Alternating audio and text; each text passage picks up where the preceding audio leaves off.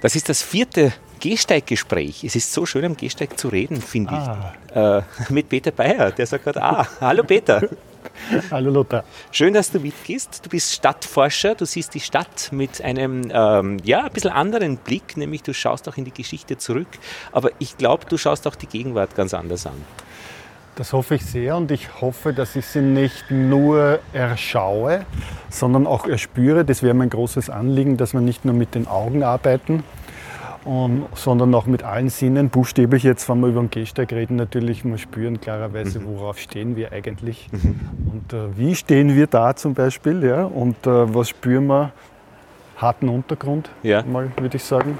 Ich habe meine, meine Vivo Barefoot Schuhe an, da spürt man den Untergrund umso mehr, diese, diese mit dünner Sohle. Die Sohle durch, ja. ja für den ja. wilden Mann in der Großstadt. Ja, ich habe die gedämpfte Sohle auf dem Sneakers. Sneakers, die, genau. Äh, ja. Die schon irgendwie so Großstadt-Botschen, wenn man so will, geworden sind, aber ideal sind weil wir ja vielleicht doch ins Bewusstsein auch kriegen, dass es eine harte Oberfläche ist. Mhm. Das macht äh, akustisch etwas. Ich komme ja gerade vor Salzburg und konnte dort mit zwei Politikerinnen sprechen und einem Stadtplaner. Und da haben wir das schon ein bisschen bemerkt, wenn man eben über einen Gehsteig geht oder über eine Gehfläche geht, dass es nicht egal ist, auch für die Stimmung, ob das geteert ist, ob das kleine Pflastersteine sind oder große oder größte Paneele. Sobald größere Paneele sind, kommt man ins Flanieren mhm. äh, und man eilt über die anderen Flächen eher mhm. dahin. Mhm. Aber jetzt habe ich dich unterbrochen. Kann ich nur bestätigen, aus, auch aus meiner Erfahrung, weil ich achte genau darauf, also wenn wir zum Beispiel durch die Wiener Innenstadt gehen mhm. und wir haben da noch das schöne Kopfsteinpflaster und wenn man da auch über die Straße geht oder auch eben dort, wo das Kopfsteinpflaster am Gehsteig ist, äh, dann, dann, dann spürt man natürlich, dass man da mehr Fußarbeit leisten muss, weil man abrunden muss, vielleicht ein bisschen mehr aufpassen muss und nicht so eben ins Flanieren kommt, ins völlig Ungeachtete. Mhm. Oder wenn ich jetzt denke an meinen letzten Wochenendausflug, äh, Prater Hauptallee. Ich weiß, das ist jetzt kein Gehsteig, aber es ist auch eine mhm. Flanierzone, sagen wir. Es mhm. ist eine Begegnungszone, wenn man so will, die Prater Hauptallee. Und da gibt es ja dieses wunderbare Stück, wo jetzt dieser Weltrekord gelaufen äh, wurde vor einiger Zeit. Ja, genau, ähm, äh, äh, Kipchoge, glaube ich. Ja? Genau, ja, der, das neu asphaltiert wurde. Und dieser mhm. Belag ist fantastisch. Merkt man das? Nein, der ist fantastisch zum Gehen. Er ist zum Radfahren super, aber mhm. zum Gehen mhm. und zum Laufen wahrscheinlich auch, deswegen ist er neu asphaltiert worden, ist fantastisch. Der hat so einen guten Grip, man mhm. geht so gut. Es mhm. ist ein bisschen weich, aber mit dem nötigen Grip fantastisch. Also ich bin ganz begeistert, wenn ich da immer gehe. Wo wir hier jetzt gehen, in der, im zweiten Bezirk ist das, gell? Ja. Ähm, ist eine Gasse, die Schreigasse, so eine typische Gasse der Kindheit, wo man dann irgendwie zur Schule geht. Ähm, der Gehsteig ist ein klassischer Kindheitsgehsteig. Relativ breit, also zwei Leute können nebeneinander hergehen und miteinander reden. Dann haben wir gerade eine Begegnung gehabt, von hinten wollte eine Dame vorbei, da bist du zur Seite getreten. Dann kommt eine Autospur, dann parkende Autos. Dann kommt eine Fahrspur, ein fahrendes Auto. Dann kommt eine Parkspur, parkendes Auto. Und wieder ein recht breiter Gehsteig. Und dieser Kindheitsgehsteig, den verbinde ich immer mit diesen, warte mal, wie hüpfen die Kinder zur Schule? genau, das ist also ja. der Kindheitsgehsteig. Genau. Wo wir schon ganz als Kinder schon lernen, und auch zivilisatorisch gelernt haben, diese Zonierung, dass wir uns überhaupt auf den Gehsteig bewegen. Ne? Die Eltern erzählen ihren Kindern ja schon von Beginn an, am Gehsteig gehen wir. Und ja, das stimmt. Und ich die Grenze, es. du mhm. bist da wirklich, das ist der ja. Gehsteigrand. Ja. Und da gehst du bitte nicht runter. Und wenn ja. du runter gehst, gehst du schnell wieder rauf. Mhm. Und du gehst an meiner Hand natürlich, mhm. das kommt auch noch dazu. Mhm. Aber dieses Lernen, mhm. Am Gehsteig zu gehen, mhm. ist ein wichtiger Punkt. Denn das gibt es noch nicht so lang, sagen wir mal ungefähr 100 Jahre. Mhm. Ein bisschen mehr als 100 Jahre in Wien beispielsweise, auch in den anderen Großstädten, dass der Straßenraum eben genauso wie du es beschrieben hast vorher zoniert wird. Was gehört den Fußgängern, was den Fahrzeugen, welcher Art auch immer, und auf der anderen Seite wieder den Fußgängern. Und diese Aufzonierung, die ja heute wieder aufgeweicht wird, wie wir wissen, ähm, hat aber dann das Geschehen auf der Straße radikal bestimmt. Weil klar ist, die Straße, die eigentliche Fahrbahn, muss man sagen, gehört den Fahrzeugen. In unserer heutigen Welt meistens den Autos, aber auch den Radfahrern etc. Also dieses, diesen Beschleunigungsmoment, den wir auch so mit der modernen Großstadt verbinden, die moderne, äh, alles wird schneller, der Verkehr ist so der Inbegriff der modernen, schnelllebigen Zeit, äh, ist ganz eng verbunden mit dieser Bereinigung des öffentlichen Raumes hin zu einem immer schneller werdenden und immer mehr Platz bekommenden Fahrgeschehen. Und die Fußgänger sind störende Elemente. Weil früher sind die Fußgänger ja auch auf der Straße gegangen und die Fahrbahn ist völlig durchmischt. Wenn wir uns historische Fotos ansehen, gibt es die Pferdefuhrwerke und gibt es die Fußgänger, auch die Radfahrer dann dazwischen schon um 1900. Ähm, also es war ein gemischtes Verkehrsgeschehen, bis es dann aufgetrennt wurde und eben, man kann auch sagen, irgendwie stromlinienförmig, beschleunigter, zonierter schneller geworden ist. Stromlinienförmig ist interessant, weil am Strom, am Wasserstrom ist es ja auch am Rand langsamer und in der Mitte fließt es halt. Das heißt, diese Zonierung war vor 100 Jahren dann einfach notwendig, weil einfach zu viel passiert ist, schätze ich mal. Also die Links- und Rechtsabbieger sind jetzt für uns keine Gefahr, weil da haben wir die Autos dazwischen. Das beruhigt mich ja wieder eher. Naja, weil so viel passiert ist. Also man kann hier schon äh, mehrere Faktoren sagen. Es ist einerseits äh, sicher Unfälle passiert, aber es ist eine politische Entscheidung zu sagen, wem gebe ich Vorrang und wem gebe ich Nachrang oder wem äh, äh, gebe ich mehr Platz und wem gebe ich weniger Platz. Sagen wir es einmal so, rein räumlich von dem Flächenausmaß gesprochen. Und äh, also nicht nur, weil so viele Unfälle passiert sind und weil dann ein Regulativ notwendig war. Jetzt kommt gerade die Müllabfuhr, ja, die rangiert da mitten auf der Kreuzung, weil sie es muss. Die kann aber hinten auch einschlagen, wenn es retour fährt. Gell? da hinten eine Lenkung. Die zwei äh, Passantinnen bleiben an diesem Gehsteigohr stehen, auf, sicheren, auf, der sicheren Erhöhung. Das macht schon was Gutes, finde ich. Das, dass man da ein bisschen, die Erhöhung ist Teil des Gehsteigs. Die Erhöhung ist Teil des Gehsteigs und ist Teil sicher. Also wenn wir es jetzt architektonisch anschauen, es ist schon wichtig, also auch der Rand des Gehsteigs, weil der Rand es ist auch eine hygienische Debatte, die mhm. wir hier historisch gesehen haben, weil am Rand des Gehsteigs fließt dann das Wasser. Der ja. Gehsteig ist ja nicht gerade, sondern geneigt zur Fahrbahn. Ja. Aus dem Grund, dass das Wasser, das Regenwasser, den Gehsteig äh, entlang nach, äh, zur Fahrbahn hinfließt und dann die Kante entlang, äh, eventuell noch weiter oder in das nächste Gully dann also es ist ja eigentlich ein ausgeklügeltes auch Entwässerungssystem, mhm. die Fahrbahn oder die, der Straßenraum, der damit verbunden ist. Wo ist die Gosse in deinen Augen? Die Gosse ist dort in meinen Augen. Unten, also ja. dort, wo die Räder der Autos stehen, dort, wo der Kanal Gosse. unten ja, würde ich sagen, genau. Wo praktisch das, das Wasser fließt, wenn es heftig regnet. Schöner Ausdruck der Gosse. Und diese Kante da eben zur Fahrbahn runter ist immer eine Schmutzkante auch. Ja, hier wird runtergekehrt oder runtergespült. Und es ist eine Achtsamkeitskante, wo man hoppala, Jetzt bin ich vielleicht auf der Fahrbahn, schnell wieder rauf oder das Auto oder wer immer fährt, mhm. weiß, da kann ich nicht drauf. Es ist Abstand halten, es ist eben dieses auch visuell orientierte Zonieren. Und es ist die verstärkte, der Stein, also das ist eine andere Materialität, hier noch einmal den Randstein auch äh, zu sehen und zu spüren. Das ist wirklich, das markiert wirklich materialmäßig auch die Grenze. Ja. Und ist auch nicht ganz billig. Also man muss sich das echt überlegt haben, dass man so einen Randstein haben möchte. Ja. Du hast ja das gesagt, äh, dieses Sozialisieren oder eher. Ja, ja, das passt schon. Wir sind ja im Gespräch. Okay. Das ist okay. Ähm, dieses Sozialisieren oder Erziehen mit den Eltern oder Tanten am Gehsteig gehen oder Onkels. Ähm, und ich denke, da waren schon die ersten, die ersten äh, auch Konflikte oder zu, äh, Ausdehnen der Grenzen, wenn man als Kind auf diesen Randstein dann gehüpft ist. Und ja. äh, hat man schon möglicherweise Verwarnungen gekriegt, kommt näher ran. Also äh, hüpft geh da nicht außen. Ja, also ein genau. erstes Austesten der Grenze mit seinen Eltern. Zumindest ist mir das in Erinnerung. Ein soziales Austesten. Ein genau. soziales Austesten. Es ist immer auch ein soziales Austesten. Und gestern war ich laufen genau. und bin auf die, in der Argentinierstraße genau auf diesen Randstein gelaufen, kommt mir ein Fahrradfahrer entgegen, auch auf dem erhöhten Randstein fahrend, vom angrenzenden Radweg ausweichend, weil da war viel los, aber es war bei uns hier oben auch viel los. Und er hat mich angeschaut, als sollte ich ausweichen. Ich bin aber nicht ausgewichen, sodass er dann praktisch Gas gegeben hat, um schneller zu werden, um in das Loch wieder runterzufahren, das mhm. die Fahrradfahrer dann gehabt haben, hat aber dazu geführt, dass er die, äh, geführt, dass die Physik er nicht beachtet hat, weil wir, wenn er nämlich schnell die Richtung ändert, fährt sein Sackel noch geradeaus und hat mich am Arm getroffen.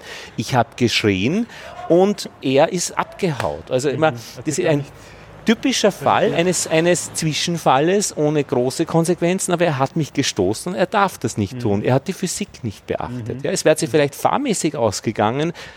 Ich bin dann immer wieder erschüttert, was es für Menschen gibt. Was es, für es ist die Frage der Rücksichtnahme. Und äh, es ist, bringt vielleicht schon was auf den Punkt, nämlich, dass wir, das klingt ein bisschen immer harmlos, Gehsteig und, und äh, Straße, aber es gibt nicht nur den Kampf auf der Straße, es gibt auch den Kampf auf dem Gehsteig. Wie schaut der aus? Und äh, der schaut zum Beispiel so aus, wie du es beschrieben hast, aber ich, mir fällt dazu gleich ein auch äh, die Diskussion um die äh, Elektroscooter, die ja auch auf dem Gehsteig gefahren sind sehr oft und auch geparkt haben sehr oft. Mhm. Und das hat uns verdeutlicht, dieser Raum ist ein wertvoller Raum.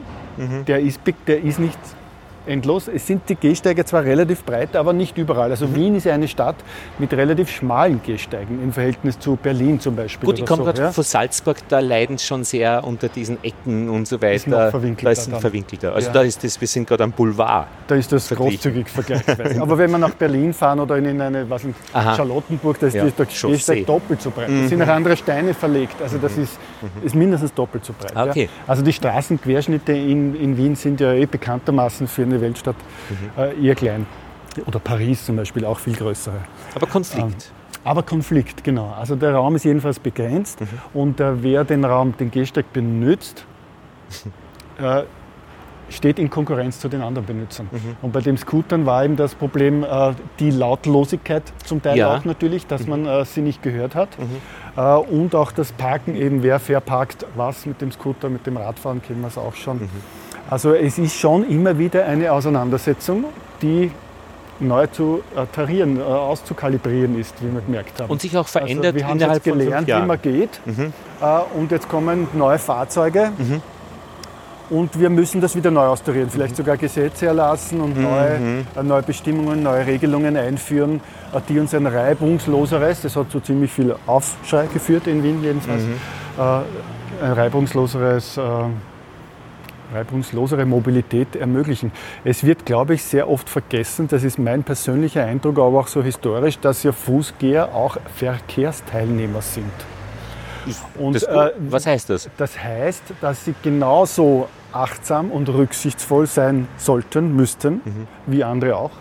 Und ich frage mich zum Beispiel, wenn äh, wir sind in modernen Kommunikationszeiten mit Handy und äh, elektronischen Geräten, wenn es verboten ist, für Radfahrer zu telefonieren, was ich verstehe, und oder SMS zu schreiben, während man fährt, mhm. oder Autofahrer selbstverständlich. Mhm. Frage, wie schaut es mit Fußgängern aus? Mhm. Weil wir kennen alle die Begegnungen, wo Fußgänger langsam mhm. gehen und wir wissen schon, wenn jemand vor uns geht und der geht in diesem Tempo, es ist ein eigenes Fußgängertempo, wenn man aufs Handy schaut oder gerade äh, Mails abruft etc.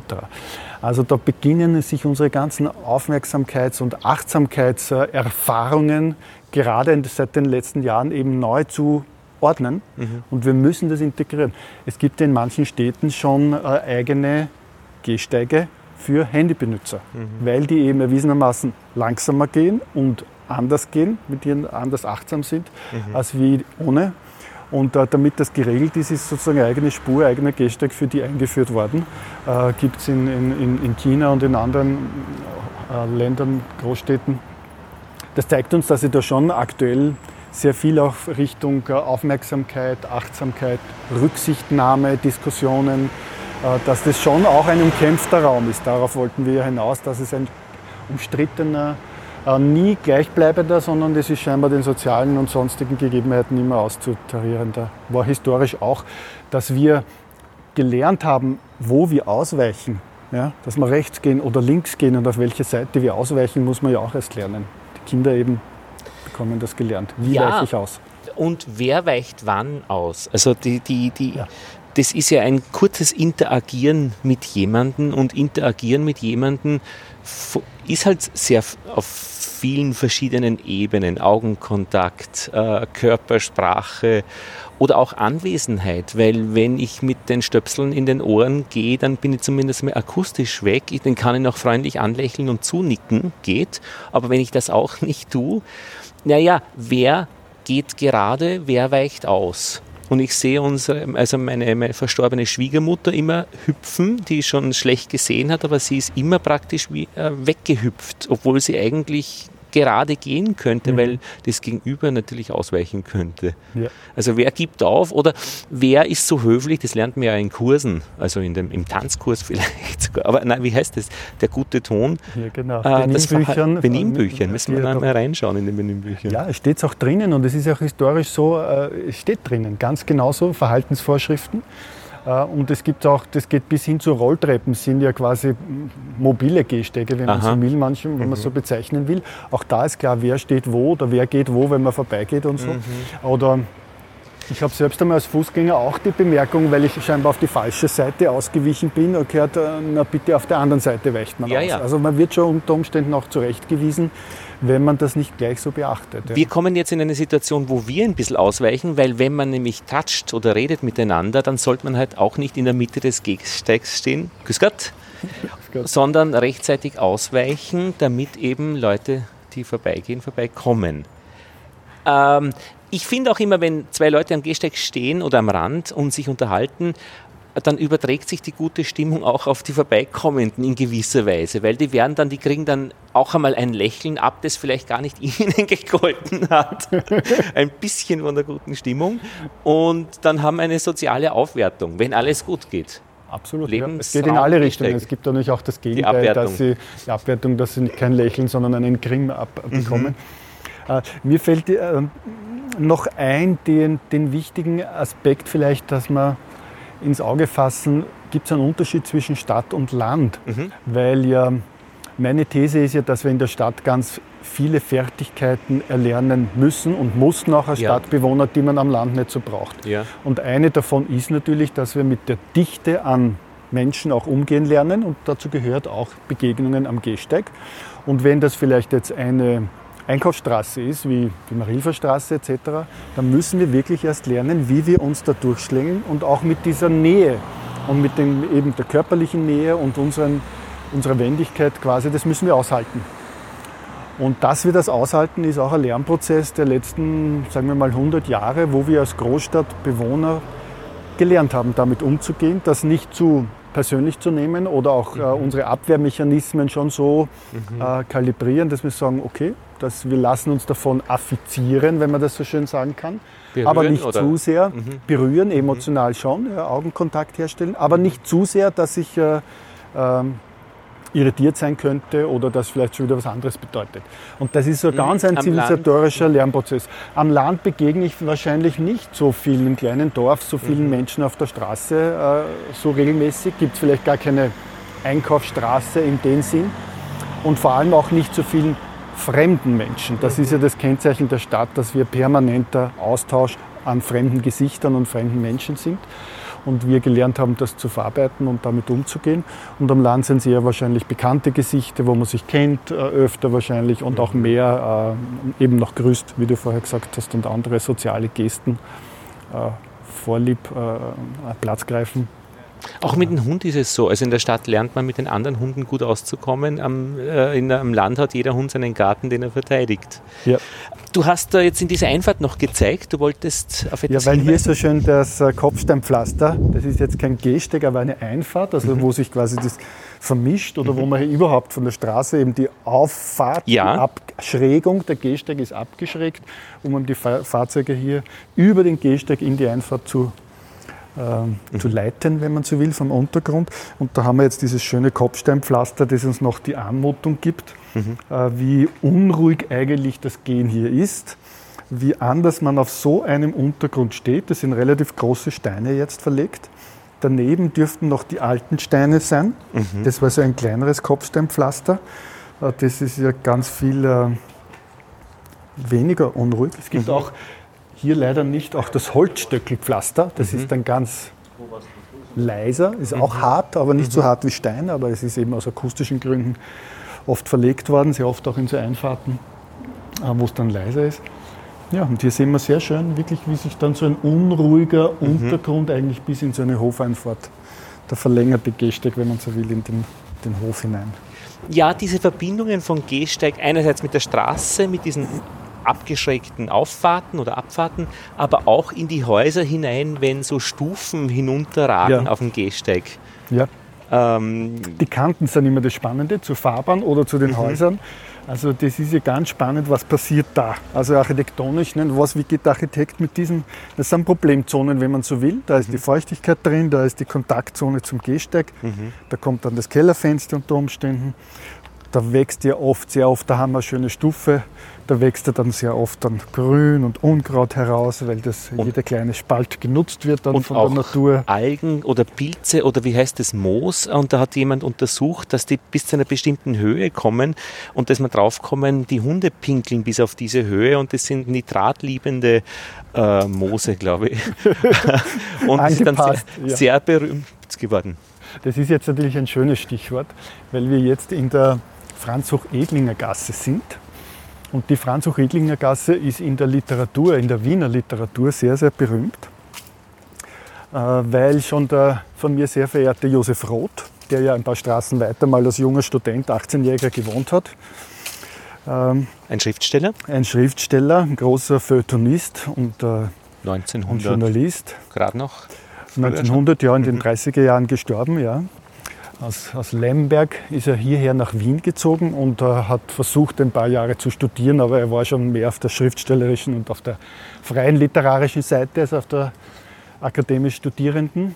Und der hat einmal ein wunderbares, äh, eine kleine Skizze, Reportage geschrieben, genau über diese Straße, die damals noch ein bisschen anders geheißen hat, und über die Verdrecktheit der Straße, dass es hier so stinkt und dass es hier so grauslich ist, weil gerade in dieser Straße, meint er, stinkt es besonders. Nach den Abfällen und wie hat die Straßen so um 1900 oder in den 20er Jahren dann noch äh, gestunken haben, weil sehr viel auf der Straße gelegen ist, weil die Menschen, die hier gewohnt haben, sehr arm waren. Es war keine, kein Nobelviertel. Ähm, das war ein so ein Eindruck, den ich mir gemerkt habe. Und dann komme ich drauf, dass genau über diese Straße auch ein anderer Dichter, nämlich der Ernst Jandl, auch ein Gedicht oder eine, ein literarisches Werk geschrieben hat. Das heißt Franz-Hoch-Edlinger Gasse. Und da, er hat hier auch unweit davon, da oben in der Unternaugartenstraße gewohnt, der Ernst Jandl im Gemeindebau.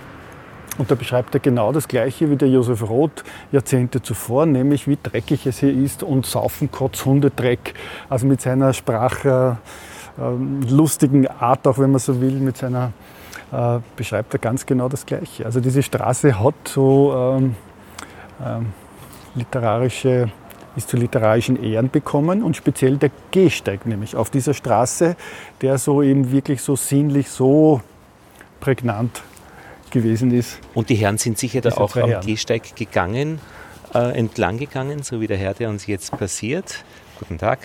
Ist gut. Und wir sind natürlich wieder ausgewichen. Ich habe ein bisschen geschaut, wie viele Meter vorher er beginnt, sein Gang unsicher zu werden. Und es waren schon 10, 15 Meter, wo er nicht genau wusste, was wir hier tun. Und ich glaube, äh, das haben wir ganz gut gelöst. Also, dass er uns sieht, dass wir zur Seite gehen und er seine Geradlinigkeit wiederfinden kann. Kann, genau.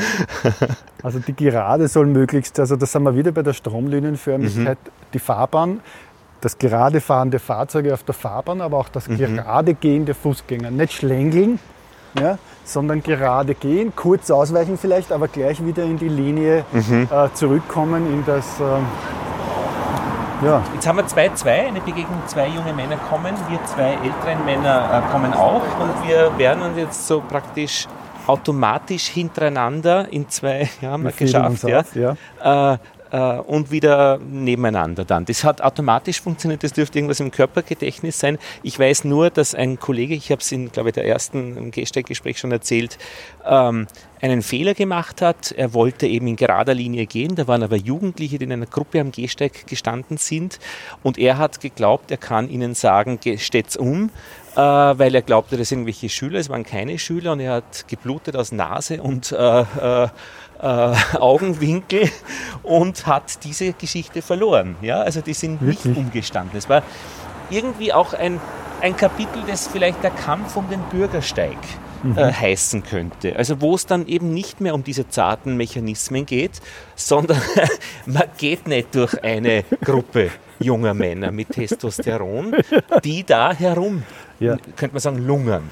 ja, Was ich auch immer äh, sehe, ist, was bei den Gehsteigen ist, sind noch drei, glaube ich, oder vier verschiedene Elemente. Einerseits diese ähm, Spuren, vorne haben wir es gesehen, von den Lackerl, von den Hunden. Das ist eigentlich unschön, aber man kann das schon ein bisschen ignorieren, man sieht das weg. Das zweite sind diese Linien, wenn so Risse mit Teer gefüllt werden. Das dritte sind die Kaugummiflecken, die ich gerne mal mathematisch analysieren möchte, die Abstände dieser äh, Flecken, weil da gibt es sicher irgendeine schöne Verteilung. Und das vierte sind die interessanten und auch mit vielen schönen Mustern versehenen unterschiedlichen Deckeln von Wasserleitungen oder auch vom Kanal. Und äh, diese genau. Deckel haben oft eine Jahreszahl, da denkt man ein bisschen dann so zurück in die, in die Vergangenheit und sieht auch wirklich Geschichte. Ja, Straßendeckeln oder Straßenkappen heißen sie. Na, ich sehe hier eigentlich die hygienische Geschichte sehr stark. Also ja. auf der Straße gibt es das natürlich auch.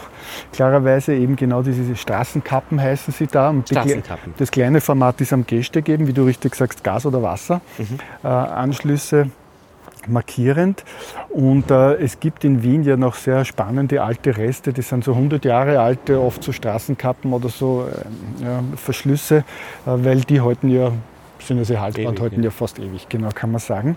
Aber ich sehe hier sehr stark diese ganze hygienische Debatte noch einmal, eben, dass man hier äh, Wasseranschluss hat oder Wasser äh, bekommt, um zu reinigen und äh, diese ganze Ver- und Entsorgungsgeschichte im öffentlichen Raum, im Straßenraum es ist ja ein relativ reiner Raum. Also wir müssen jetzt auch, weil die Müllabfuhr, wie wir vorher gehört haben, die Müllabfuhr äh, ist das eine, aber die Straßenkehrer, die ja auch zur Straßenreinigung dazugehören, sind das andere. Und die kehren uns ja diesen Gehsteig so sauber ab. Er ist ja relativ sauber, also im Regelfall. Ja, ja. Das ist ja schon auch wieder eine zivilisatorische Leistung. Und wenn man eben dazu dann Wasser oder die Gasanschlüsse und das auch mitbedenkt, was hier alles im Untergrund, auch unter dem Gehsteig schlummert, dann sind wir bei dieser hygienischen Stadt.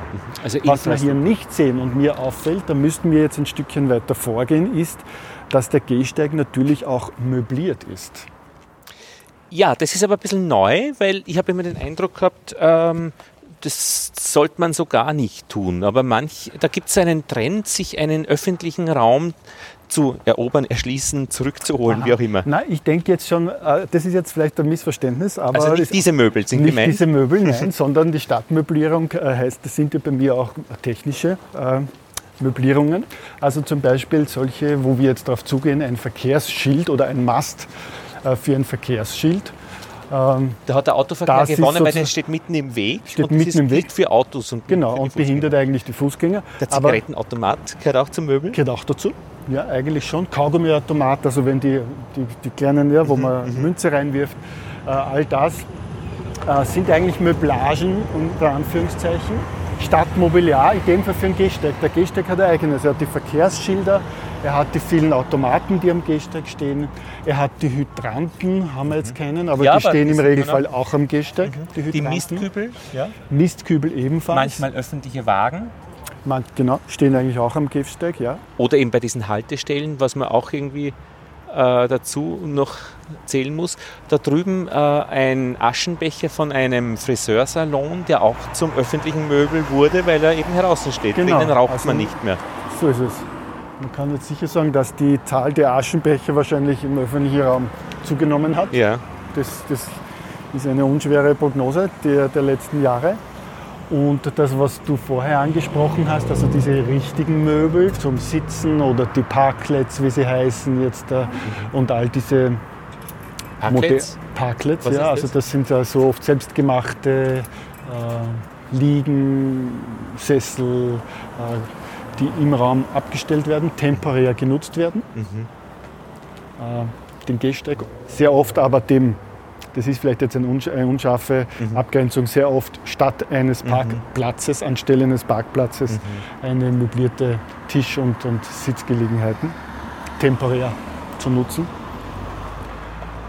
Und diese ja, wirklichen Sitzgelegenheiten findet man jetzt in unserer Straße hier nicht. Mhm dann müsste man dann, dann müsste man woanders. Gibt es die Margaretenstraße in Wien oder so? Ja, also die, ja, genau. Wo das dann auch auf die Straße, wo die, der Unterschied zwischen Gehsteig und Straße verschwimmt und das ein öffentlicher, anderer benutzbarer Raum wird.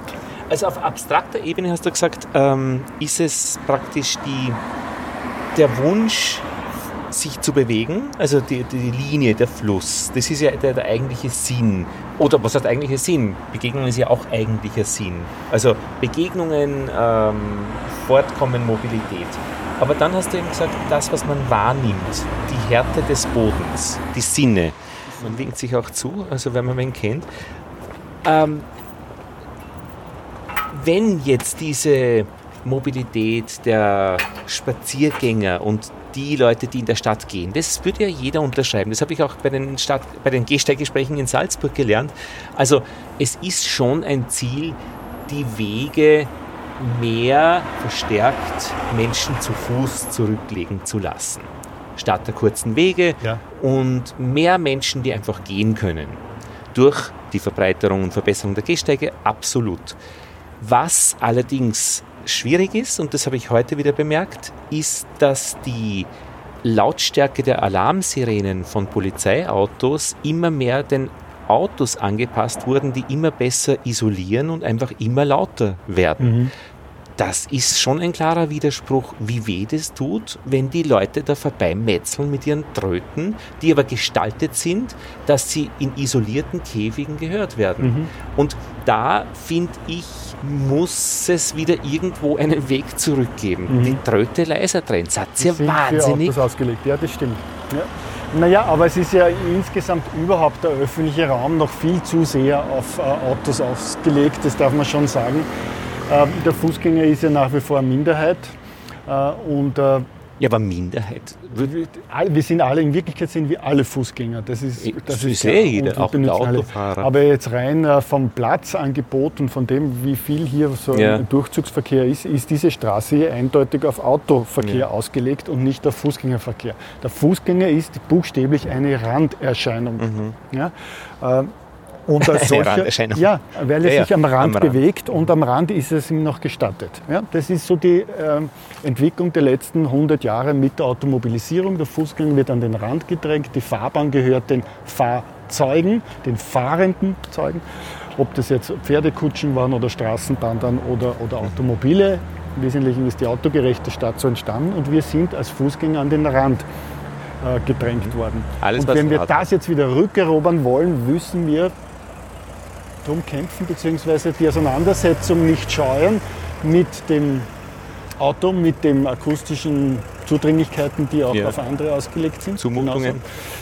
Das, das, sehe ich ganz genauso. Und das ist jetzt wirklich so ein, ein, äh, ja, ein Bewusstseinsprozess, wo die einen etwas äh, wollen und die anderen etwas hergeben müssen, wenn man das Gleichgewicht verschiebt. Und ich finde das eben so verblüffend, und das habe ich schon gelernt in Salzburg schon, dass es da diese politische Komponente dann gibt.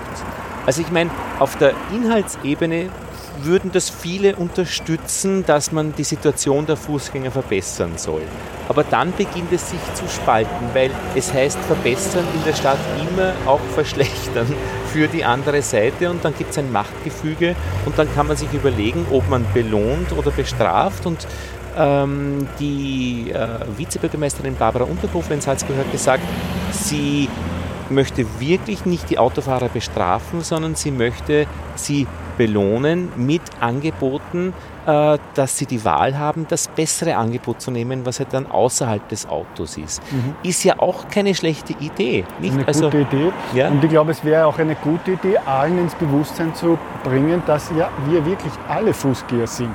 Bei manchen beschränkt es sich vielleicht von nur mhm. auf den Weg von der Garage dann irgendwo, aber das sind sicher die Ausnahmen, aber es sind alle Fußgänger. Zum Zigarettenautomat zum Beispiel geht Egal wohin, Fuß. genau. Das heißt, wenn man den Platz für Fußgänger vergrößert, äh, vergrößert man für alle, macht man allen, für alle etwas. Äh, das ist schon ein wesentlicher Punkt, glaube ich. Äh, und von daher, glaube ich, hat man auch das Recht hier äh, den Platz zu vergrößern und darüber diskutieren zu lassen, wie, wie groß soll der sein. Absolut, weil das geht uns alle an. Und jetzt kommt nochmal die politischeste aller Komponenten dazu. Der Raum gehört ja in Wirklichkeit uns allen.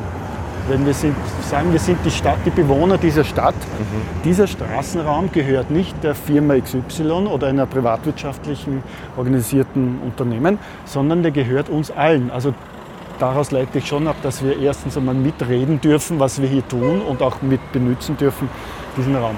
Äh, wir haben das schon so gelernt, dass der äh, jemand anderen hier Vorrechte hat, aber er gehört uns allen. Mhm.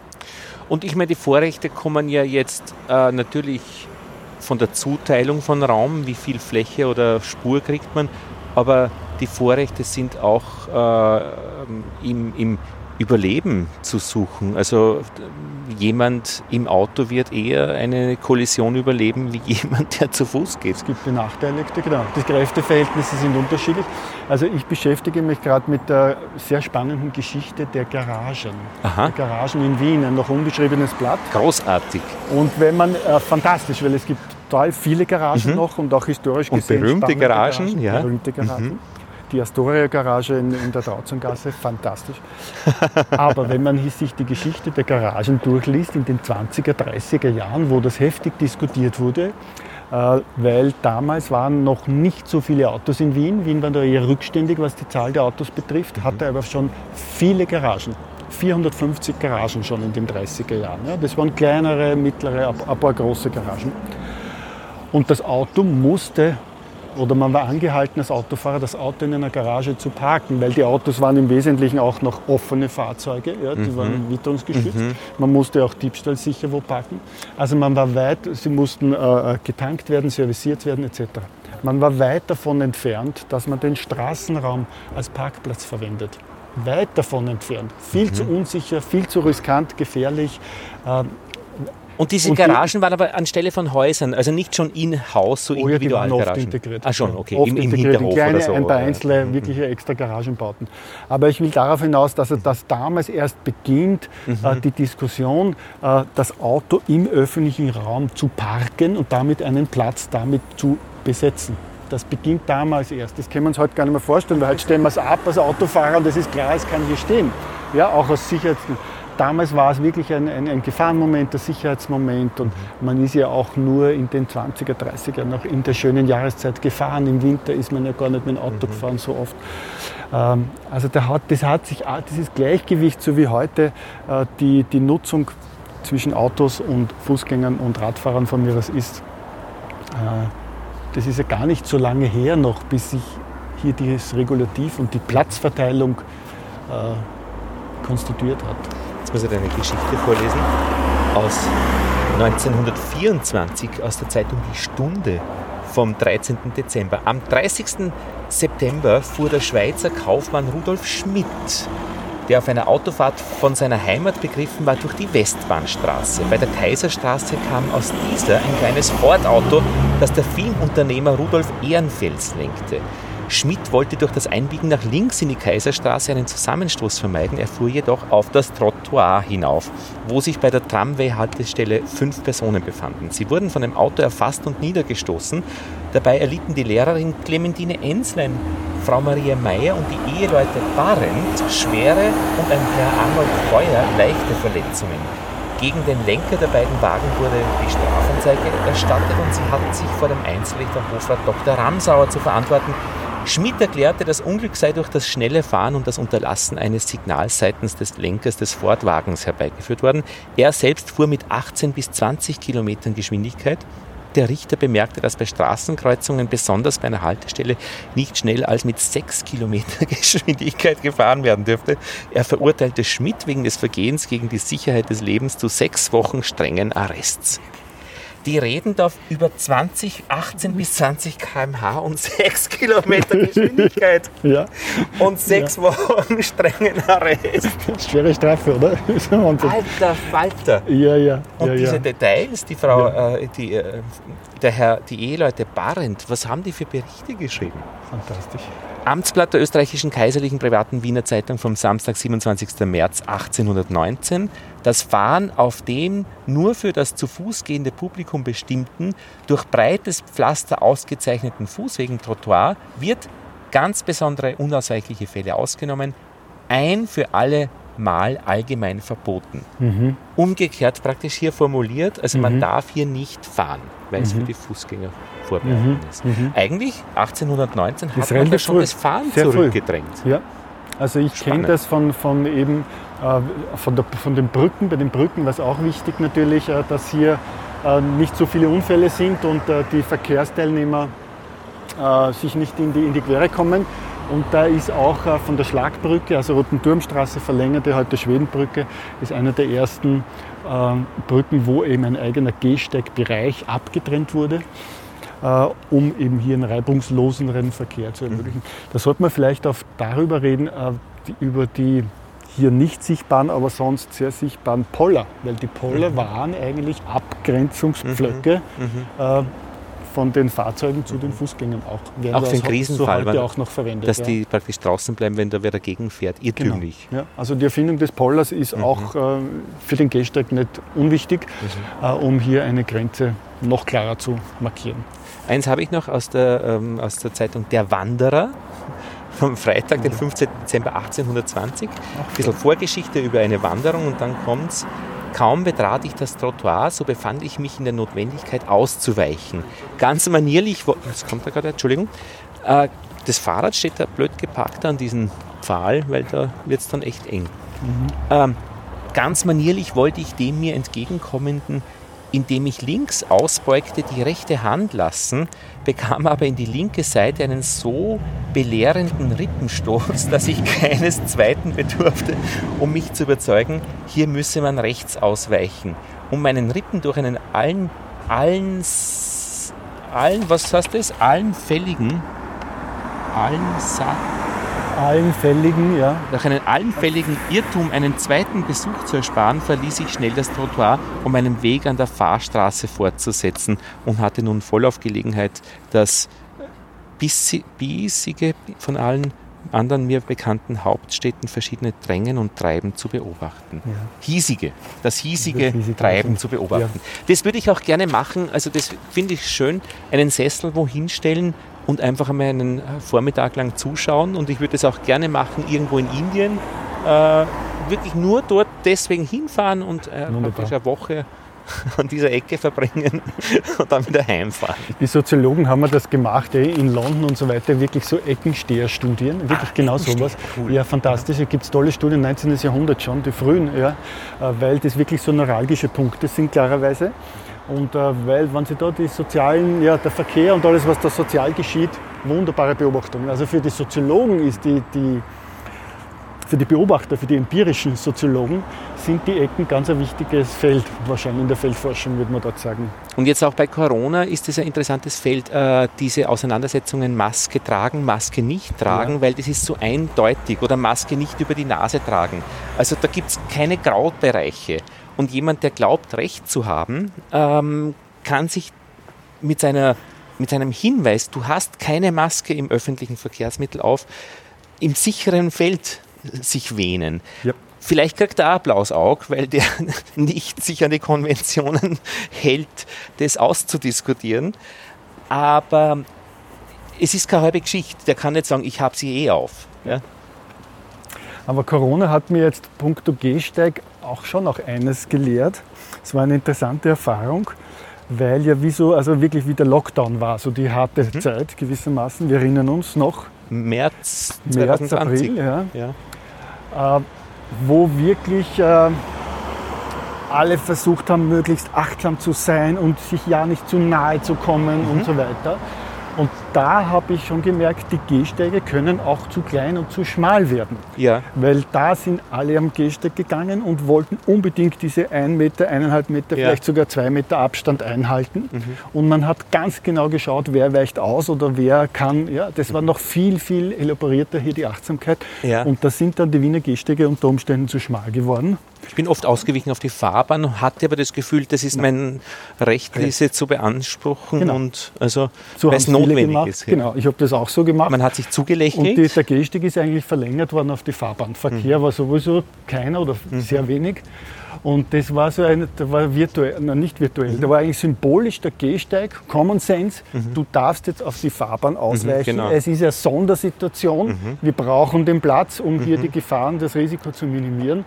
Der Gehsteig ist zwar baulich unverändert, aber wir dehnen ihn trotzdem symbolisch auf die Fahrbahn aus. Und das war eine sehr interessante Erfahrung, glaube ich, für viele.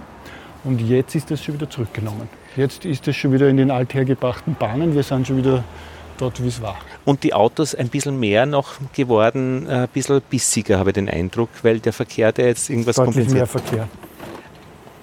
bei dieser Geschichte, die wir jetzt erlebt haben, jetzt gerade, war es klar, der Briefträger mit seinem breiten gelben Gefährt hat das Recht der geraden Linie. Da müssen wir auch in die, ich bin in die Gosse runtergestiegen. Der Briefträger mit dem Handy in der Hand, der braucht eigentlich die Briefträger-Handyspur. Das ist ja schon auch wieder eine Geschichte. Der Trend, die Leute oder Dinge zu isolieren, ist die eine Sache, aber die, der Trend in einer Begegnungszone praktisch alle Schranken wieder wegzugeben, ist eine andere Geschichte. Ja, und schon auch ähm, mit einem großen äh, Lernprozess von uns verbunden, würde ich sagen weil wie wir uns durch die Marie-Hilfer-Straße bewegen, ob zu Fuß oder als Radfahrer, äh, das ist schon gewöhnungsbedürftig gewesen, glaube ich, für viele oder nach wie vor. Ähm, und das wieder rück abzuwickeln gewissermaßen und hier die Erfahrungen wieder in allen, die, die, mhm. die Fußgänger müssen lernen, das ist jetzt ein, ein Gehsteig für alle, aber mhm. eben wirklich für alle. Mhm. Und man kann nicht mehr, mehr so, wie wir jetzt relativ äh, unachtsam oder relativ sorglos gehen, ja. sondern man muss doch mehr, mehr bereit sein.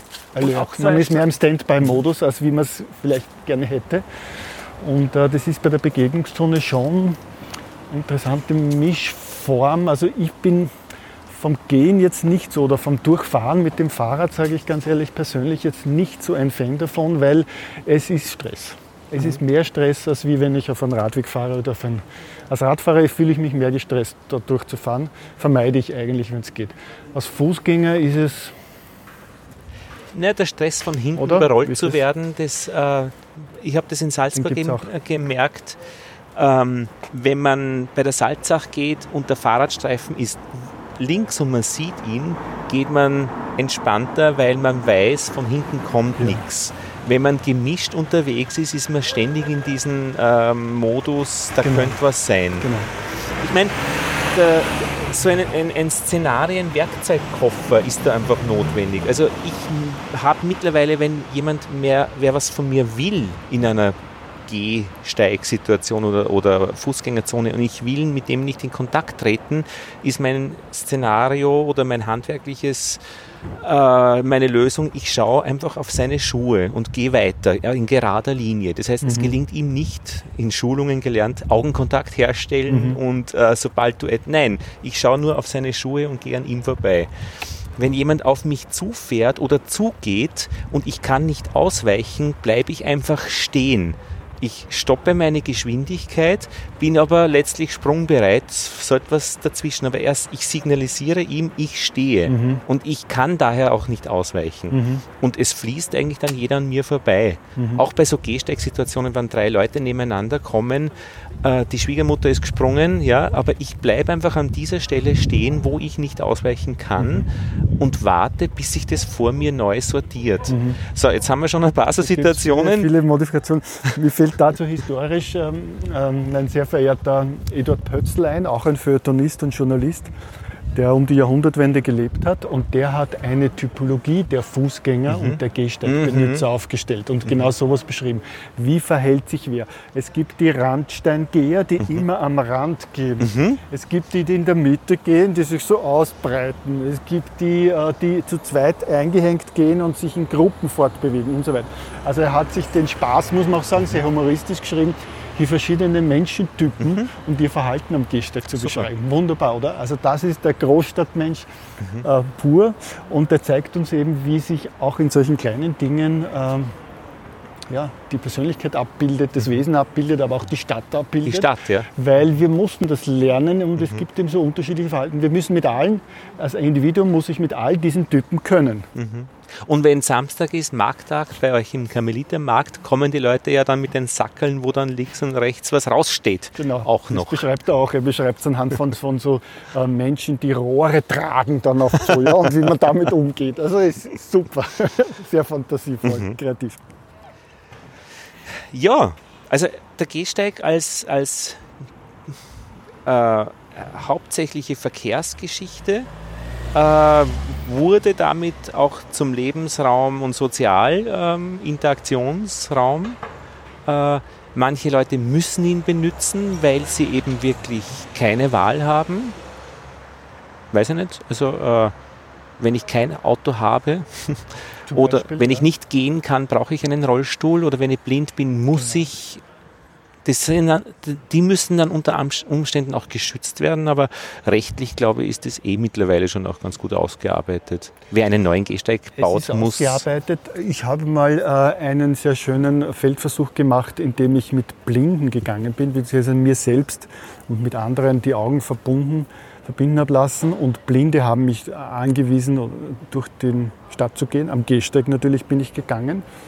Und wenn man das macht, es ist natürlich weit davon entfernt, jemals sozusagen richtig blind zu sein. Aber wenn man das macht, dann spürt man erst einmal die, das Gefälle äh, stärker auf dem Untergrund, aber auch doch die Kanten und Ecken. Also es ist schon, es gibt schon Gefahrmomente, weil wir hier stehen zum Beispiel. Ne? Also so jetzt von so einem Altglascontainer, so eine spitze Ecken kann ungut sein, verletzt werden. Weil der steht nämlich an der Ecke der von, der aus der Gasse äh, Ja. kommt, wenn man rechts abbiegt, steht der an der. Wobei wahrscheinlich man den Weg als Blinder ja lernt. Den geht lernt man, aber und die Blindenorganisationen kämpfen darum, haben auch gekämpft, dass zum Beispiel die Verkehrsschilder in einer bestimmten Höhe sind, zwei Meter oder noch mehr. Ne? Das ist kein Zufall, welche Höhe die Schilder haben, dass man unten durchgehen kann. Ah, ja. Äh, wenn dann so ein provisorisches Schild kommt, das hat ein Blinder zum Beispiel nicht mehr gelernt. Das ist so ein temporärer Umleitungshinweis. Hinweis. äh, wenn man das nicht gelernt hat, dass hier so ein Schild steht, als, als Blinder, wo man immer sagen wir, den gewohnten Weg lernt, äh, kann das Schwierigkeiten Und führen. das ist Also- kantig und das tut auch weh und hat Verletzungen, Kratzer zur Folge. Ja. Ähm, ich habe gelesen noch auch eine Stellungnahme der ähm, Blinden, ich weiß nicht, die Organisation, wie die heißt, Blindeninstitut, glaube ich, oder Gibt es mehrere? Ja. genau. und äh, die sich gegen eine äh, gegen Begegnungszonen ausspricht, weil es eben viel schwieriger ist, sich dort ähm, zu recht zu finden oder zu positionieren oder durchzukommen. Verstehe ich gut. Und äh, ein Moment, das man hier nicht mehr sieht, weil sie mittlerweile Raritäten sind, ein Mobiliar unter Anführungszeichen oder auch das der Rolle spielt, äh, sind Briefkästen. Also wenn man Ah, die stehen ja auch geht, die wirklich, stehen ja. auch relativ weit vor Mhm. und sind für Blinde auch ein Behinderungs- und, und äh, ähm, ein Hindernis unter Umständen. Sie werden immer weniger und von daher ist das wahrscheinlich überschaubar, aber gehören eigentlich auch zum, zur Wand, zur Begrenzungswand des Gehsteigs Mhm. äh, dazu. Da vorne rechts ist noch einer, da den ich selber oft gern benutze. Die sind ja zumindest einmal Ähm. gelb angestrichen, dass man sie noch, weil man sehen kann, einmal ganz gut sieht. Genau. Als Stadtforscher hast du uns ja ein bisschen schon Einblick gegeben, wie du gehst, wenn du neue Gegenden begehst oder nämlich thematische Gegenden gehst. Also du schaust, du aber nicht nur schauen, sondern eben alle Sinne. genau. Und bewerten einmal noch nicht, oder? Nur einmal wahrnehmen. Nur mal wahrnehmen und schauen, wo sind vielleicht die Unterschiede zu den gewohnten Stadträumen, wenn das eine neue Stadt ist. Was fühlt sich anders an? Was gibt es für neue Straßenelemente? Jede Stadt hat ihre eigenen ähm, äh, Straßenelemente, Bausteine, wenn man so will, wie die Straße gebaut und, und eingerichtet ist. Äh, die Fahrzeuge, wie sie sich unterscheiden, die Menschen natürlich als sozialer Begegnungsraum. Durchschnittsgeschwindigkeiten, also so. Geschwindigkeiten, ja, ganz. Oder wie gehen wir mit, mit geringen Geschwindigkeiten um? Ja, und da vielleicht historische Komponenten oder Entwicklungsgeschichten, Prozesse herzuleiten. Warum ist das in Rom anders als wie in New York und in Wien und in Berlin? Vielleicht ähnlich. Paris, Also wo Paris. die äh, äh, Hunde in die Gosse ihr Geschäft verrichten und dann einmal am Tag aufgedreht wird das Wasser und das spült alles weg in die Löcher, die dort sind. Das ist ein wesentlicher ja das- Unterschied zu, zum Umgang. Ähm. Ja, jetzt sind wir in der Ecke mit, mit dem Glascontainer, kommen vier Mädchen, die ihre Flaschen an die richtige Stelle. Die sind leiser geworden, diese. Sind leise geworden, ja. Äh, die sind echt gut gedämpft Da innen. gibt es auch eigene ähm, Auffangmaterialien, damit sie nicht direkt aufs Glas wieder fallen. Aber ich weiß nicht, ob das bei dem jetzt auch Also der die Fall war. ich finde, die sind absolut sozial verträglich. Ich meine, Da ich, sieht man wohn, es ja, da drinnen sind ich diese, wohne da jetzt nicht. da sollte es eigentlich drauf fallen, auf diese eingespannten Ja, ja. Ähm, Matten oder. oder Matten oder ja. so, ja, aber ist schon doch ein bisschen durcheinander. Ich, also ich wohne jetzt nicht da, aber, aber es hört sich, da, da hat man was gut gelöst. Ja. Was ich noch ein bisschen tragisch finde, daneben stehen die von der Stadtreinigung, vom, von den Straßenkehrern, die Mülltonnen, die Rollbahn, die sind alle versperrt. Und so oft gehe ich vorbei äh, und versuche da was reinzuwerfen, ja. aber ich komme nicht rein. Manche sind aber offen, jetzt kenne ich mittlerweile die Standorte der offenen schon ganz gut in meiner Nachbarschaft. Also es ist immer ein, neu, ein neues Testen. Ja. Das ist interessant. Schauen wir mal, die sind ja. sicher zu. Der ist offen, der ist, was ist? Ja. Der ist der zu, ist zu ja. der ist zu, der ist, der ist offen und der ist offen. Okay, also das ist äh, 4 zu 2. da steht nämlich auch drauf ein Schild, aha, sorry closed, ich kehre nur der Straßenreinigung. Mhm. Ja, ja, ja, ja, ja. Also es ist alles genau geregelt. Also wir sehen ein Charakteristikum, eine Ebene höher geschalten. Es ist ein sehr regulierter Raum. Der Gehsteig, der Raum des Gehsteigs ist sehr reguliert, eingezont, reguliert, mit Verhaltensvorschriften auch bedacht, die manchmal expliziter sind äh, oder schon in uns internalisiert sind, wie wir uns verhalten. Äh, es ist kein freier Raum, kein wilder Raum, kein... Äh, Aber ich glaube, das ist auch, das ist interessant, was du sagst, weil das ist auch der Grund, warum bestimmte Arten von Konflikte dann natürlich genau hier stattfinden.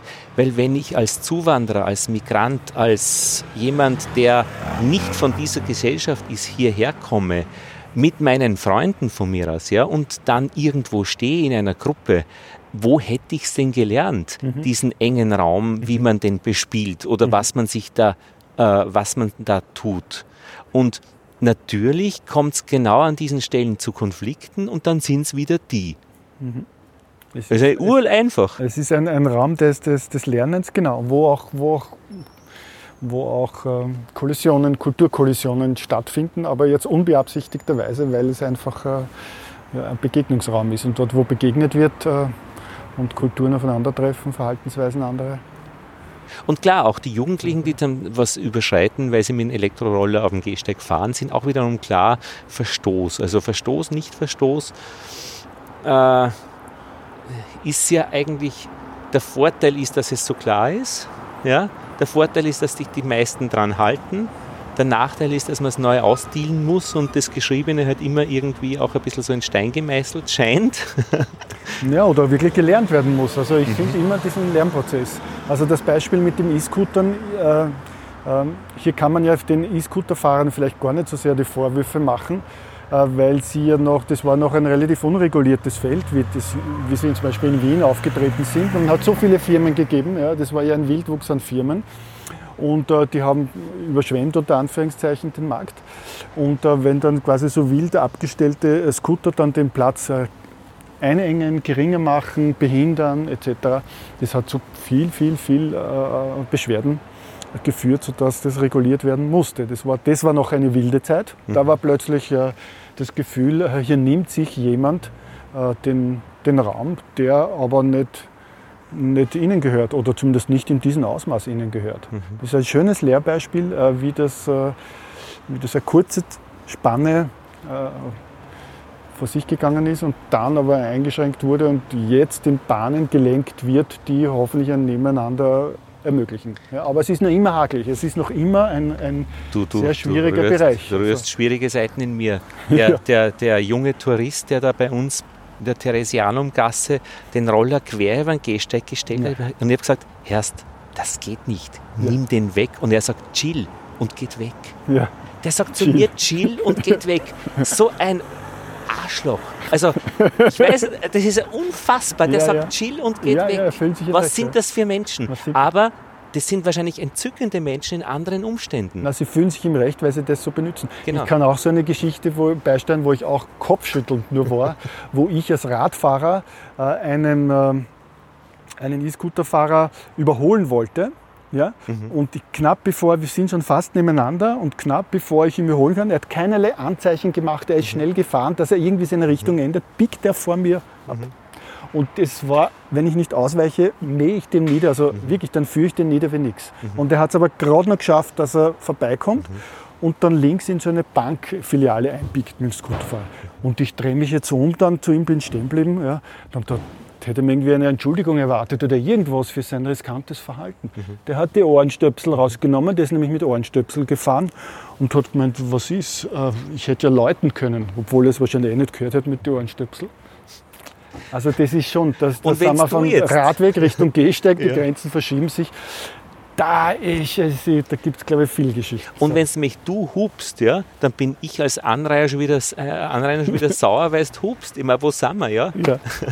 Aber ja, Konflikt, deswegen, Konflikt Ich habe immer das äh, Straße plus Gehsteig. ich hab dann das Beispiel eben äh, Karl von Linné, 17. Jahrhundert irgendwas oder 18. Äh, Schweden, der sagt, es geht in der Stadt nicht mehr, ich ziehe raus aus Land, es ist genug, ich komme sonst zu nichts mehr, ich halte das nicht mehr aus. Nein, ich sehe es nicht ganz so. Es, es wird uns nur, also mir persönlich, ich interpretiere es so, mir wird bewusst, es gibt nicht diesen Zustand, die Stadt, jetzt hast du es quasi internalisiert, du bist der Stadtbewohner jetzt sozusagen mächtig, dich hier, äh, er ermächtigt, dich hier zu bewegen. Aber wenn du es einmal gelernt hast, es bleibt nicht so, wie es ist. Die Stadt verändert sich zu rasch, die Menschen in der Stadt, die Fahrzeuge, die Technik, dass du immer bereit sein musst, dazu zu lernen, das auszutarieren. Das ist meine Erkenntnis daraus. Das Und war das- in der Geschichte immer so, weil es sind ja neue Fahrzeuge aufgetreten, die musste man erst integrieren in den Verkehr und ins Verhalten und so weiter. Und da stehen wir jetzt mit der Digitalisierung sowieso stehen wir jetzt wieder. Wir müssen ständig unsere Verhaltensweisen, unsere Aufmerksamkeiten, unsere Begegnungs, äh, sozialen äh, Begegnungen austarieren und dem anpassen. Und das ist bis zu einem gewissen Grad schon auch anstrengend, natürlich. Also wir können uns nicht so fallen lassen und sagen, jetzt haben wir es, jetzt wissen wir es, wie es geht und die bewegen wir wie ein Fisch im Wasser. Und das Problem ist nämlich, dass mit zunehmendem Alter eben dieses Wechseln zunehmend schwieriger fällt. Ja, Wo es eigentlich, also je zunehmend älter man wird, desto mehr ist der Bedarf nach Wechsel da, weil es Ja. eben nicht mehr so ist wie früher als Kind, wie man den Gehsteig erlernt hat. Ja, Mhm. Und diese Regeln äh, eben, äh, man ja irgendwie, wer weicht aus, der Herr dann zur Gosse hin, die Dame darf an der, an der Mauer entlang gehen. Oder auch dieses, finde ich, große Geschick, das ist auch heute noch notwendig. Also wenn eine Frau am Abend irgendwo geht, es ist irgendwie komisch, gruselig schon ein bisschen, dass man nicht von hinten überholt, sondern dass man die Gehsteigseite wechselt, also die Straßenseite Ja. wechselt. Aber das wird schon bemerkt, wenn das jemand tut. Äh, ähm, und, und ja, ja. Wenn es jemand nicht tut, natürlich auch. ja. Wo sind wir jetzt eigentlich? Jetzt habe ich mal, wo Wir ist sind unser, jetzt wieder in der Schreigasse. Ja. Genau, du und bist was wir hier haben, auch, ich, meine, ich weiß nicht, ob das schon Thema war, ist in Wien ist halt spezielle, äh, gibt es einen speziellen Ausdruck dafür, äh, für die Swobodas. Aha. Die Swobodas sind damals unter dem Stadtrat Swoboda eingeführten äh, Gehsteigvorziehungen, damit die, Die Ohrwaschel. Geh- Die Ohrwascheln, danke, genau. Damit die, Swobodas Gehsteige, ja, also im Volksmund oder und, unter, unter, im Planerjargon, äh, ja, informell äh, hat das so geheißen, damit eben der Raum des Straßenüberquerens geringer wird und sicherer für die Gehsteige sind die Vorziehungen gemacht worden. Und äh, das ist unter Planungsstadtrat Swoboda damals eingeführt worden. Da haben wir noch, das sind jetzt so neuere Formen eben von, wo eben wirklich so die Gehsteige verlängert werden, damit die Sicherheit des Überquerens gewährleistet ist. Gute Sache, äh, von jedem bedingungslos geliebt. War, was Negatives hat man mal gehört, ein bisschen gemotschert ist schon geworden, wenn es Gemotschert ist worden, deswegen auch diese ein bisschen spitzfindige Bezeichnung Swobodas. Ja, es ist schon gemotschert worden, weil, die Fahr, äh, weil der Parkraum für die Autobesitzer eingeengt wurde damit zum Teil. Man darf hier zwar eh nicht parken, aber man, natürlich parkt man so weit, wie es irgendwie geht. Also es war aber sichtbarer klar, äh, das ist jetzt ein Platz für die Fußgänger und nicht für die Autofahrer. Also das war die Kritik daran, es wird äh, der Parkraum weniger und deswegen hat man das dann auch so ironisch mit Swobodas bezeichnet. In Wien, glaube ich, sind wir da ein bisschen gesegnet, dass die Autofahrenden nicht auch wirklich da parken. In Berlin ist man da ein bisschen brutaler. Da ist oft also se- diese Stellen, Gehsteigstraße hin, wenn man überqueren muss, verparkt. Verpackt, ja. Und das ist schon ein, ein, gesamtheitlich städtisches Ding. Was man auch, was man wegwirft. Früher durfte man ihre Zigarettenstummel wegwerfen, also dann ist das glaube ich auch ein bisschen wegkommen. Äh, jetzt sieht man halt die Masken äh, dann und wann am Gehsteig liegen, also auch Ja. das hat, hat, hat einen Wandel. Das ist, finde ich, doch großartig, diese Ecke, an der wir stehen, Schreigasse, äh, Malzgasse Malzgasse, ja. ähm, mit eben Lebensraum für zwei Bankerl, äh, mit Hund, Mann, Zeitung, ähm, mehrere ähm, Steher oder Bäume, wo überall ein Rad angebunden ist, genug Platz für Fahrräder auf dieser Swoboda-Zone. der Hydrant da vorne, der echt im Weg steht, aber so ist das halt einmal. Dafür sieht man ihn ja auch, ja, der Hydrant, wenn du ihn mehr brauchst. Schwierig ist auch immer, wenn Menschen aus den Häusern rausgehen in Gedanken und dann in jemanden stoßen, der und die, vorbeigeht. Die, genau, die Verkehrsströme sich kreuzen. Ja, das ist immer, mit welcher Geschwindigkeit geht man raus oder eben, also das ist ja dann das Interessante, jetzt haben wir eins Personen, zweite Person. Mhm. Äh, mit dem Handy hast du eine andere Geschwindigkeit und eine andere Aufmerksamkeit. Mhm. Du, der Mann ist jetzt telefonierend mhm. rausgekommen, der war gedanklich bei ja, seinem ja. Handy, der, hat nicht, der hätte jetzt nicht geschaut, ob ein Passant kommt oder irgendwie. Ne? Also das Handy zieht so viel Aufmerksamkeit von ja, uns ab, dass es unser Verhalten wirklich äh, äh, sehr bestimmt und wir da wirklich auch äh, als Nicht-Handy-Benutzer das mhm. schon mit einrechnen müssen. Mhm. Hoppala, könnte mhm. ja anders, könnte ja langsamer reagieren mhm. oder gar nicht geschaut haben und so mhm. weiter. Und das ist für die Gehsteigbenutzung, glaube ich, schon mhm. äh, sehr wichtig geworden. Ich bin mit dem Fahrrad langsam gefahren, habe telefoniert und bin dann unvermittelt links abgebogen aber äh, zusammengestoßen mit jemandem, der mich mit sehr hoher Geschwindigkeit in dem Moment mit dem Fahrrad überholt hat. Der hat es irgendwie gerade noch geschafft, sich zu fangen. Aber es war zwei, sein Fehler, mein Fehler, also mein ursächlicher Fehler. Ja, ich habe telefoniert und nicht geschaut. Yeah. Sein Fehler, er war zu schnell. Er war viel zu schnell und, und wäre er langsam gefahren, wäre es besser gewesen. Also, aber ja, geschissen gerannt. der Rabe da oben ist eine, eine Figur, das oder? Ist eine Fake, genau, der ist nicht zur Abschreckung. Peter, ich glaube, wir hätten genau. einmal so, so ja, also eine Runde gedreht. Sicht, ja, ja. Du hast ein Buch geschrieben über den Klang der Stadt, über die Aufzüge. Jetzt hast du ein Porträt eines Schriftstellers. Genau, eines also es ist noch nicht das, äh, die Biografie über ihn, die kommt erst, das Band 2, aber Band 1 über Ludwig Hirschfeld heißt er versammelt seine Feuilletons. Der hat über 30 Jahre lang für die Neue Freie Presse geschrieben mhm. und ist also über 30 Jahre ein Kommentator der Stadt mhm. gewesen. Auch so genau wie wir hier jetzt stehen, über das Alltagsleben in der Stadt, über den Verkehr, über die Begegnungen, über die Sehenswürdigkeiten, die gesellschaftlichen Zustände, über die Geschlechterverhältnisse, über die, die moderne Technik, die auftritt etc. Und äh, über die Politik auch, mhm. über die Politik, über den Antisemitismus, mhm. äh, über den Brand der Rotunde in den 30er Jahren und so weiter. Also ein Kommentator, mhm. ein sehr witziger Kommentator, ein tiefsinniger, bisschen melancholischer mhm. äh, Feuilletonist, der in Auschwitz ermordet wurde, also auch ein typisches, wenn man so will, Schicksal eines jüdischen Schriftstellers, Journalisten. Und dessen Feuilletons möchte ich gerne in Erinnerung rufen und das ist mit diesem ersten Band seiner Feuilletons geschehen. Und Kommentator ist praktisch seine Meinung dazu, weil sonst wäre es ja ein Dokumentator, oder? Oder ist er die Beschreibung schon ein Kommentar? Naja, das Feuilleton ist ja so eine hybride Form, wo man sich schon eine persönliche Meinung, Subjektivität mhm. erlauben darf. Mhm aber versucht gleichzeitig schon ein bisschen was Allgemeingültigeres auch zu transportieren. Und deswegen ist ja das Feuilleton so äh, dankbar auch für mhm. auch Historiker als Quelle, mhm. äh, weil ihm hier das, das, Subjektive mit dem Allgemeinen sich vermischt, das Dokumentarische mit dem Persönlichen. Mhm.